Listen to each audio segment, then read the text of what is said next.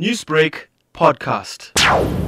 Good morning to all the anglers. The summer fish have started making their appearance along the coast, with most fishermen focusing on shad and garrick. Blue Lagoon has seen shad in the mornings and evenings, with blacktail, silver bream, and karanteen close to the rocks on light tackle. Garrick, grey sharks, and the odd ray on live bait. The Durban beaches has produced stumpy and the odd brown skate on radar and chokka, with shad on the piers at night. South has been the main focus, with shad and garrick being the main target species. Bronze bream, blacktail, stone bream, and karanteen has kept anglers busy along the rocky ledges, with drone anglers hooking a few large sharks and rays on deeper drops. North has produced bronze bream, kingies, and stumpies on prawn and cracker shrimp between Dave's Rock and Zinkwazi, with reports of garrick and cob between Zinkwazi and Tugela. The Deepwater Point has produced grey sharks and the odd ray on fish bloody bait. Please follow the COVID protocol. Tidy up before you leave. Tight lines until next week.